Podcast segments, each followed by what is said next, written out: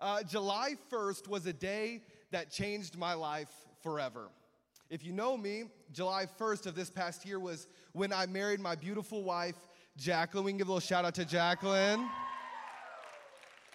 And marriage is great. One of the things that we did before we got married was uh, we did, you know, premarital counseling, which is just, you know, something most uh, Christian adults who are about to get married do. And, you know, they teach you a lot. They teach you how to handle your finances, um, you know, how to handle disagreements, how to raise a family one day. But one thing that they don't teach you is how to respond to this one question. I remember the first time I got asked this question uh, was actually just a few weeks after we had gotten engaged. We weren't even married yet. And I forget who it was, but they came up to me and they said, So, like, are we thinking, you know, one year, maybe not even that, two years, uh, three years, maybe, maybe even four years? You know, some people want to wait. And I was like, Are you talking about like till we get like married? Like, you know, I'm thinking like a year or something. Uh, no, they're like, No, until like you guys start having kids. And I'm like, we just got engaged. Like, I'm trying to get a trial run in with like a dog and like, you know, do all of that. But no, they're jumping the gun ready to know when we're starting to have kids. If I were to put a guess in, it's probably my mother um, who's asking when she's got, got to hold some grandbabies. That's not happening anytime soon. I thought about pranking y'all and be like, we're pregnant, but uh, I probably would have gotten in trouble for that one. But I'm not surprised that people uh, ask me this question because for some reason, we always seem to be so excited and consumed with what's next. Have you ever noticed this in your life? That it's challenging to become content with where you're at. I think of the most obvious for me, even right now, is the seasons. Like fall is great, but man, those Christmas TikToks that you see with like all the decorations and the snow, and then you get to Christmas and you're like, oh, so this doesn't end at Christmas. Like we got snow until, you know, if you're in Springfield, feels like August uh, some years. For some reason, we're so excited about what's next. We're never content with where we're at. And I, I find this in all of us. I find it that we're often excited about the next semester ending, or when we get married, when we start a dating relationship, when we buy our first house or have our first child. There's so many things that we just get so excited about what's to come that we forget how God wants to use us where we're at. And that's exactly what we're going to be talking about tonight. If you've been with us for a few weeks, you know that we're going through a series in the book of Philippians. And so if you have your Bible, you can turn to Philippians chapter 1. Uh, we're going to be starting in verse 12, going to 14. It'll also be on the Sky Bible. So if you don't have your Bible, it's going to be up there as well. But just to provide a little bit of context for what's happening in this passage, kind of why this book is even a thing, especially if you know you're new to church or just don't study the Bible often. This uh, book, which is really a letter written by a man named Paul, and what's really important is to understand a little bit of context of who Paul is. So, a word that I would use to describe Paul is a traveler, okay? So, a lot of what his job was as a Christian uh, was to travel around all the world and plant churches, start um, new, you know, like I said, start new churches, uh, reach people with the gospel of Jesus. Like his job, his nine to five, was traveling the world. But in this passage, he's writing to one of the churches that he planted in Philippi, which is where you get Philippians from. What's interesting about this passage and really this whole book is that the same man who's known as a traveler is locked up in a prison cell. You can see how this would not be the most ideal season for Paul, right? His, he's known as the guy who travels around, yet he's locked up in a prison cell. And I don't think anybody would blame Paul here if he started to, you know, write the whole letter. Like, if this is just me, I'm writing the whole book on, like, yo, this sucks. Like, they only cater canes on Fridays. Like, the rest of the food is, like, awful here. But he doesn't write anything about how bad his experience was. What he writes is so powerful and so impactful if you are here today and you're saying, man, this season that I'm in, it's just not where I want to be. A recent study that was performed last year showed that young adults ages 18 to 24 are the least fulfilled and least satisfied age group in the country. Think about that. Our age, and some of us older, we're the least fulfilled and least satisfied. And what I find interesting about that is most people talk their whole life about their 20s. Unless you're like the star quarterback in high school and like you just, you know, you're a high school guy, like that's who you are, you know? So, how come for some reason the age of life that we're supposed to be having the best part of our life, this is us right now, for some reason we're looking for what's next?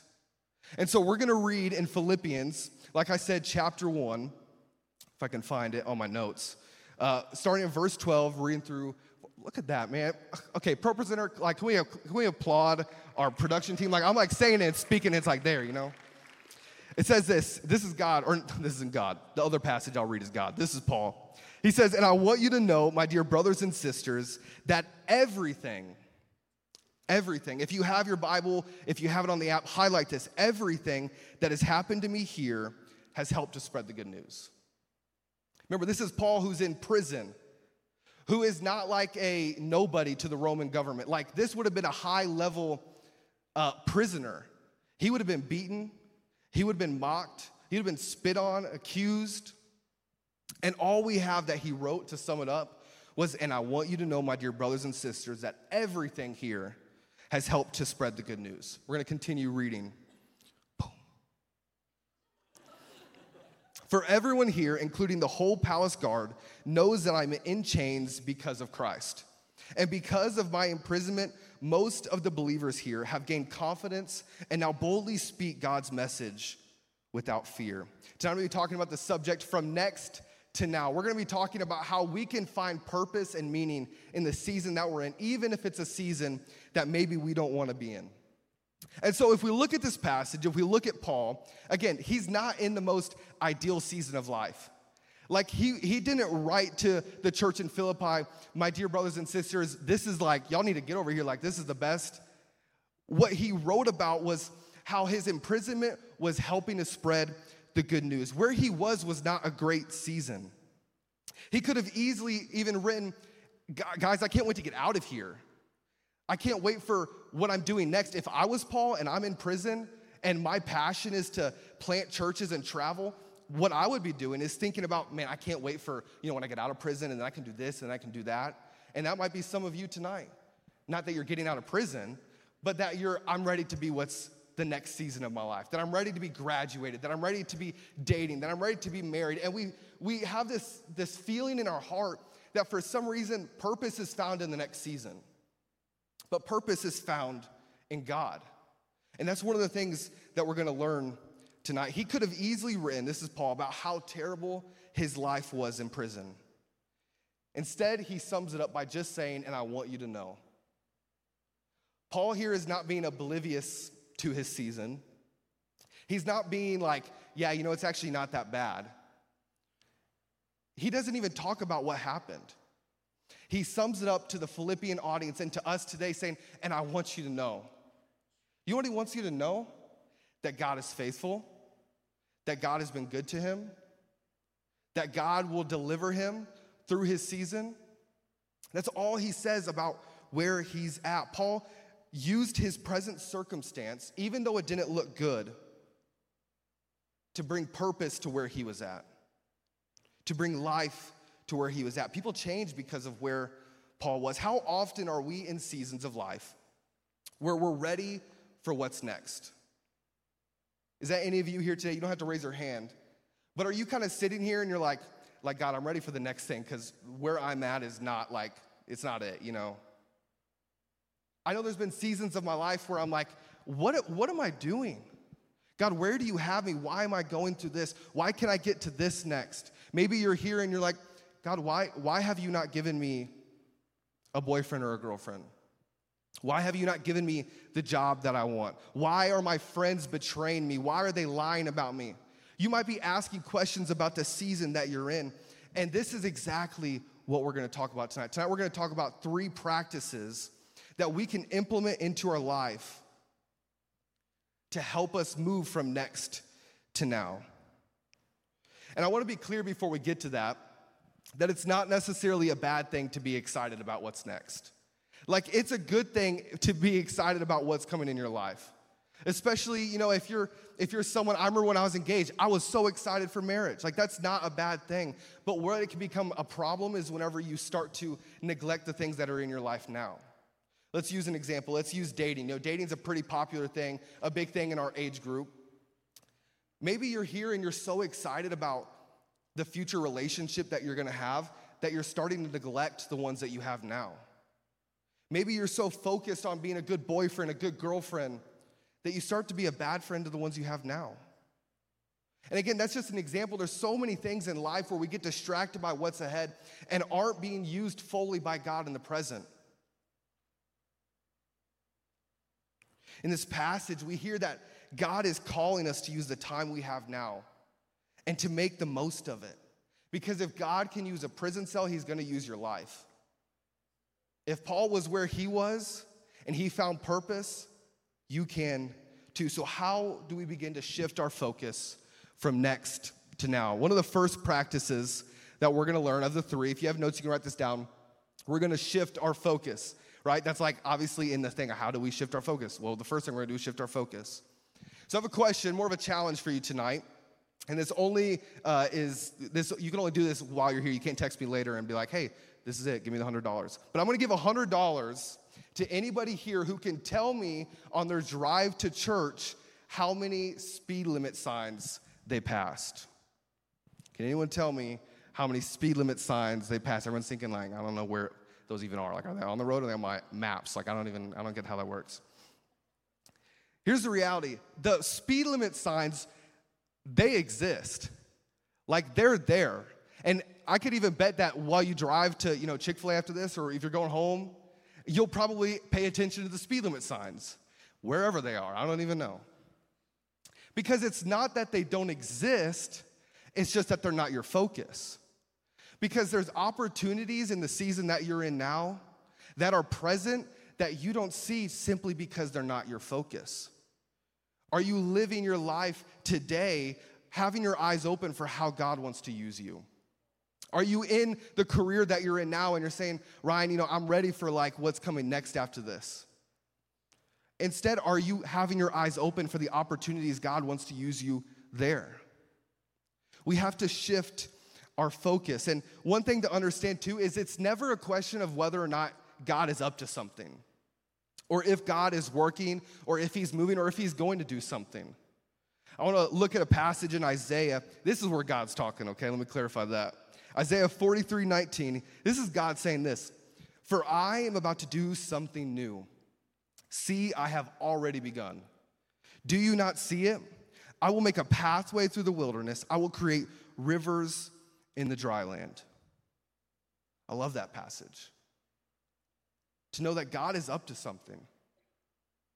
Maybe you came here tonight and God wants you just to hear that, that He is moving in your life, that God is working in your life. It's never a matter of, you know, can I pray enough prayers for God to, you know, can I muster up enough prayers for God to get the energy to move in my life? It's never a question of if He's moving, when He's moving, or will He. God is moving. We just have to shift. We have to align our focus to what God is doing in our life. And one thing with that, it doesn't matter what you've done, where you've been, who you are, what you're going to do in the future. God is always doing something new in your life. Maybe you're here and that's what you need to hear. Maybe you're here and you're experiencing a season of your life where you're saying, God, what is the point of keep just to keep doing this? Why do you have me here. I feel like my past is holding me back. I feel like I can't move on to who you're calling me to be. I want you to know God is doing something new in your life. God is up to something in your life. Will you have the eyes to see it? I love that the, the standard there is not God is up to something, He's already started it. Have you prayed for it? It's are your eyes open to see it? Do you see how God is moving. The second thing we're going to do tonight is we're going to trust our faith. Now, let me clarify kind of what this, this kind of sentence means, okay? What does it mean to, to trust our faith? If faith is trusting something, how do we trust what we trust? Like, that doesn't really make a whole lot of sense, does it necessarily? So, I want to help unpack what this phrase means to trust your faith. Your faith is less of a verb and more of a noun, okay? So, what I mean by that is your faith is something that you have already put your trust in. So to trust your faith is to live life saying, I know God is real, I have a relationship with Him, and because of that, I'm gonna live my life with Him and based on what He has told me. I know for some of us, this is how our relationship with God works. I love what Pastor Craig Groeschel, he's written a book about this called The Christian Atheist. This is how our relationship with God works for some of us. We're, we would be categorized as a Christian atheist, which that kind of doesn't make any sense of, a, of its own either. You know, how do you, how are you a Christian and an atheist? What that means is that you believe in God, but you live as if he doesn't exist. Think about that. Is that some of you tonight? Where you would say, Yeah, no, I believe in God. I'm at, you know, young adults every Tuesday. I show up 10 minutes late, but like I believe in God, you know, like I'm a Christian, I do this stuff, I'm signing up for team track, like I'm all in. But are you all in on Wednesday or Thursday or Friday or Saturday? Does the rest of your life look like you have a relationship with God? Are you trusting in what God says? Because here's the thing a lot of us could probably hear give tonight a date of when they accepted Christ or when they started a relationship with Jesus. And we would probably say, like, yeah, you know, on this day I put my faith and trust in Jesus. But then we don't put our faith and trust in Jesus. And what I mean by that is when trials come, when storms come, when seasons come, when there's a decision to be made and we don't know what to do, is Jesus the first thing that we look to? Because you're always going to turn towards what turn towards what you trust. You're always going to look to who you trust.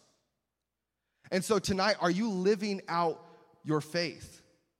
Does it, does it reach the rest of the days or is it just tonight? I know some of you, this was me. Honestly, the Lord convicted of me this. I remember last year we were singing a song that, you know, was talking about, God, I need you more than the air I breathe. But I didn't feel like I needed him the rest of the day. I wasn't living like I needed Jesus, but the reality is I do. So the question for you tonight that I'm asking you is, do the songs that you sing on Tuesday, does the word of God that you hear on Tuesday or on Sunday, does it reach the rest of your life? Are you living out your faith? And here's where this connects to what we're talking about tonight is I think some of us for the reason why we're so preoccupied about what is next in our life is because we don't trust anyone else to make it happen.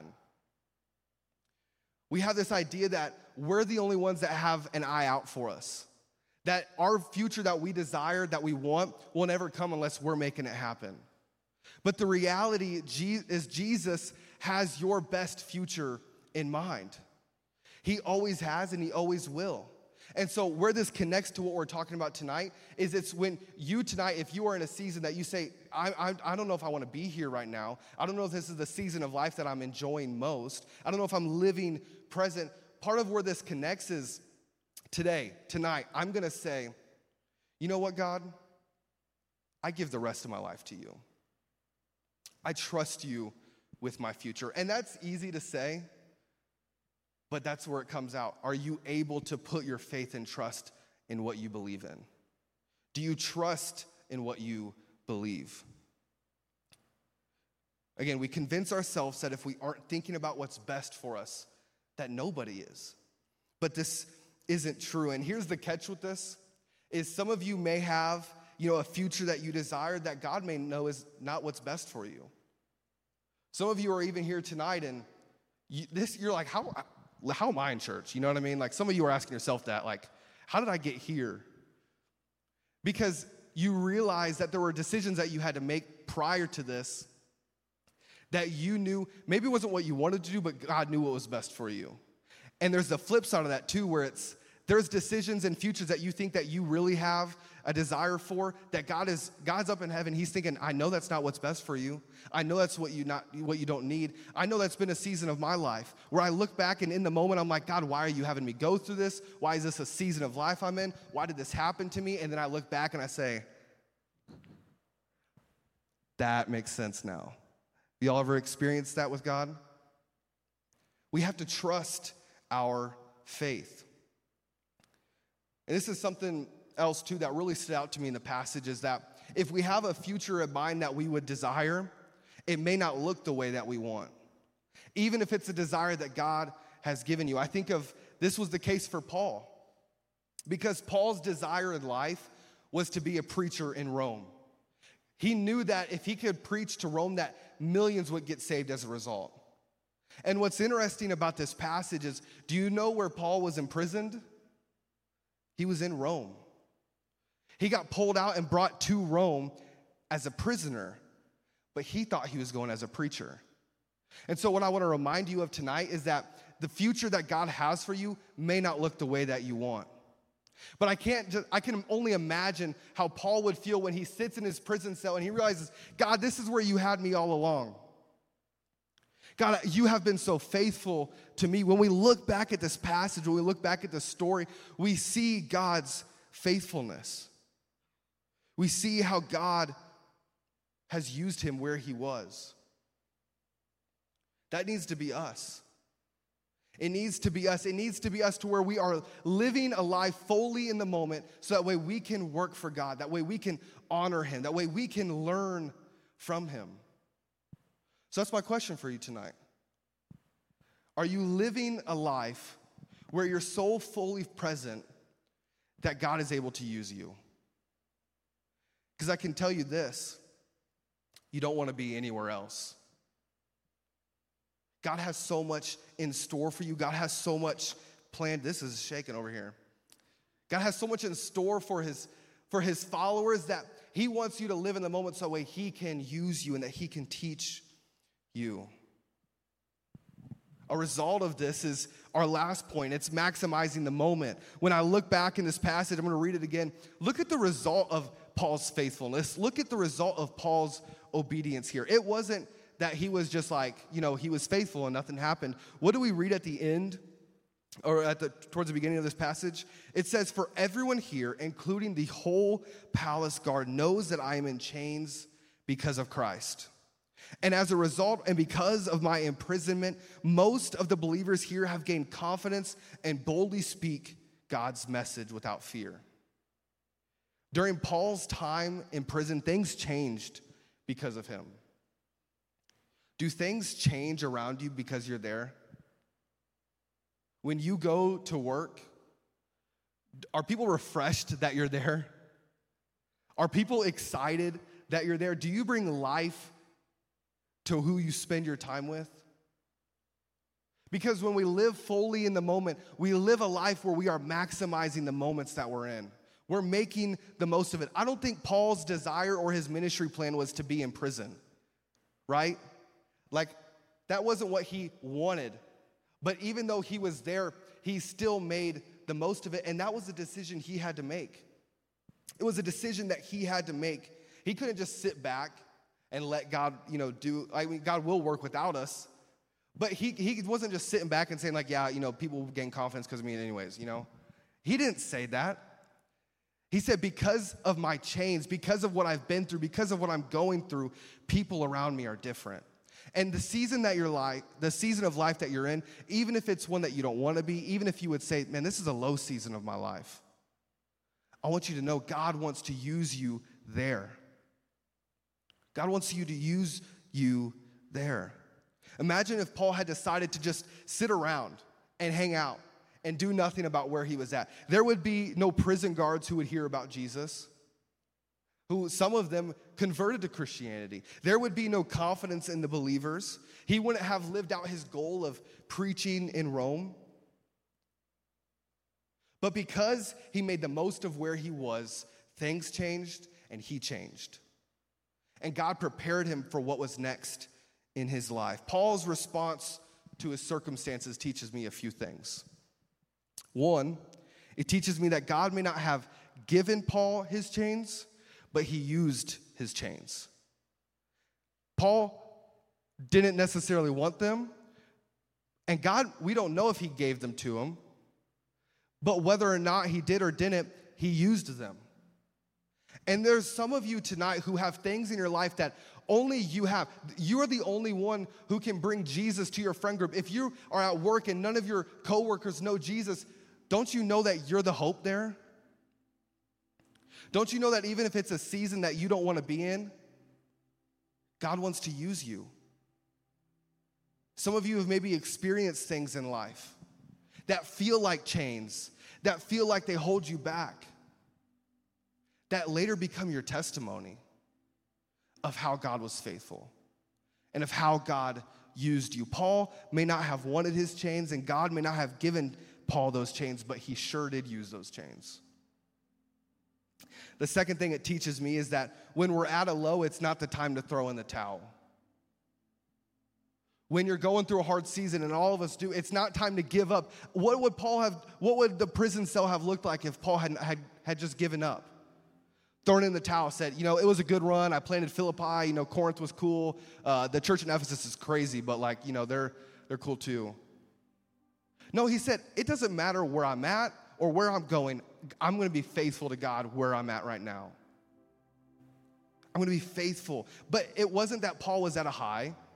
He wasn't writing this whole chapter, this whole book at a moment in his life that was like, man, things are going great. When he was at a low, he encouraged us that God is faithful. Would that be your testimony of God tonight? That he is faithful to you? The third and last thing that this thing that this passage teaches me is that there is purpose God wants to bring to everything that we go through. There's purpose in everything God does, and there's purpose in everything that God touches. When God enters your life, He brings purpose to you, He brings meaning to you. I loved our, our theme verse for uh, conference this past uh, year that He has chosen us to declare His excellencies. I want you to know that if you are here tonight and you have a relationship with God, don't you know that you have a job to do? You have a purpose, you have a goal, which is to reach the world with the message of Jesus. Nothing is wasted with God. He uses everyone and everything. Some of you may be here tonight, and the reason why you would say, you know, honestly, like I came into church and I was, you know, putting up a front and pretending like I was cool, but, you know, Ryan, I'm not where I want to be. Life's been hard, things have been tough. Maybe the reason why you feel like there's no purpose where you're at is because you don't have a God that gives you purpose. Maybe you're here tonight and the first thing you can do to start living in the moment is to start a relationship with God. I talk to a lot of people who they'll say, you know, I believe in God. Like, you know, I did all of that and you know when I was younger. I believe that God is real, but I'll give my life to him, you know, in my 30s or something when I'm raising kids and want to, you know, raise them well. I talk to a lot of people who are like, yeah, I believe in God, but just not right now. Maybe you're here tonight and that's you, and the first thing you need to do is today decide, Jesus, I'm giving you my life. You know, that statistic I shared earlier that talked about how our generation is the least fulfilled and least satisfied. You know, I don't think it's a coincidence that we're one of the, the first truly post Christian generations. I don't think that's a coincidence. I don't think it's a coincidence that our generation is not fulfilled. Our generation lacks purpose, lacks confidence, and we're also the generation that says we reject God. Some of you are living your life trying to find purpose and meaning in everything but Him. And so, what I want to ask you tonight is would you give your life to Jesus? Would you surrender your desires and say, none of this else, nothing else has worked for me? God, I want to give you my life. You know, Jesus was a man who lived 2,000 years ago, and he was God in the flesh. And we as humans have made mistakes. In the Bible, we call it sin. In church, we call it sin. And the penalty for that sin is death. It's sickness, it's illness. But ultimately, it's eternal separation from God. But Jesus wasn't satisfied with that. He said, I'm not gonna leave humanity where they're at. I'm gonna pay the price. I'm gonna live a perfect life and pay the price for their sins. And so who is Jesus? Jesus is the man who lived 2,000 years ago, lived a perfect life, and died on the cross for you and for me. And it's not something that we accept whenever we're, you know, cleaned up, when we're on our best behavior, on our best days we accept God. God says, I accept you as you are. Who you are, I accept you. I love you. Why did Jesus do this? Why did, why did God send his son to die on the cross? It wasn't to point out how bad we were. It wasn't to, you know, pick you up and save you and say, "Yeah, like you're yeah, you were definitely not, you know, living the best life, but aren't you thankful for me?" He picked us up and saved us because he loves us. And for that we are thankful. And so Jesus died on the cross and 3 days later he rose again to do two things. One to prove that he was stronger than the grave, and two to have a relationship with you. Jesus wants a relationship with you. This time, I'm gonna ask everyone to lower their heads, close their eyes, and if that's you and I'm who you're talking to, and you would say to yourself, you know, I don't have a relationship with God. I feel like my life lacks purpose. I feel like my life doesn't have meaning. If that's you, I want you to know God loves you. That God wants to give you purpose in your life. It doesn't mean that life's gonna be easy. It doesn't mean that these seasons are gone, but it means that you can go through these seasons with God. And in a moment, I'm gonna pray, and this prayer has nothing to do with the words that I say. All it has to do with is you believing and trusting in your heart. All it is is you changing your mind about who Jesus is, recognizing that He loves you, that He's your Savior, that He died for you, and it's you telling God, God, I believe it. And I want you to know that your life will never be fulfilled without God. You will live your whole life trying to fill your life up with things that don't matter. But Jesus can give you purpose tonight. And so, in a moment, I'm gonna pray and we're gonna have a time of response where the band leads us in a song of worship, and there's gonna be people up here who would love to pray with you. And let me encourage you what did we talk about tonight? Living in the moment. Don't wait. Don't wait for next week or for next year or for the next season of your life. If you want to accept Jesus, make the decision today. So I'm going to pray, and if that's you, just repeat the words that I say. Jesus, I love you. Thank you for dying for me and for ris- rising again to save me. Jesus, I give you my life. In Jesus' name I pray. Amen. If that was you and you just accepted Christ, I want to tell you, we would be nothing but thrilled to talk with you, to hear your story. And so you can come up in this time of response or after the service, you can visit our team at Next Steps, and they would love to pray with you and love to hear your story and help you with what your relationship with God's gonna look like the rest of your life. But let me encourage you if you're here and you're a believer, make the most of the moment that you're in. Live life today like God has given you purpose because He has. So, what are we gonna do? We're gonna shift our focus, we're gonna trust our faith, we're gonna maximize the moment. I'm gonna pray one more time and our band's gonna start leading. If that's you and you made a decision, or you just wanna pray about uh, the season of life that you're in and you just need help and counseling, God, man, I pray that you would come to the front or talk to our team at Next Steps after the service. We would want to help with you. Jesus, I thank you for your faithfulness. God, I thank you that even when it seems like there's no other way, God, you make a way. God, I'm thankful that tonight we can preach a message about how you love us and how you have saved us. God, I pray that you would give people boldness and confidence to come talk to people and that they would make a decision today. It's in your name we pray. Amen.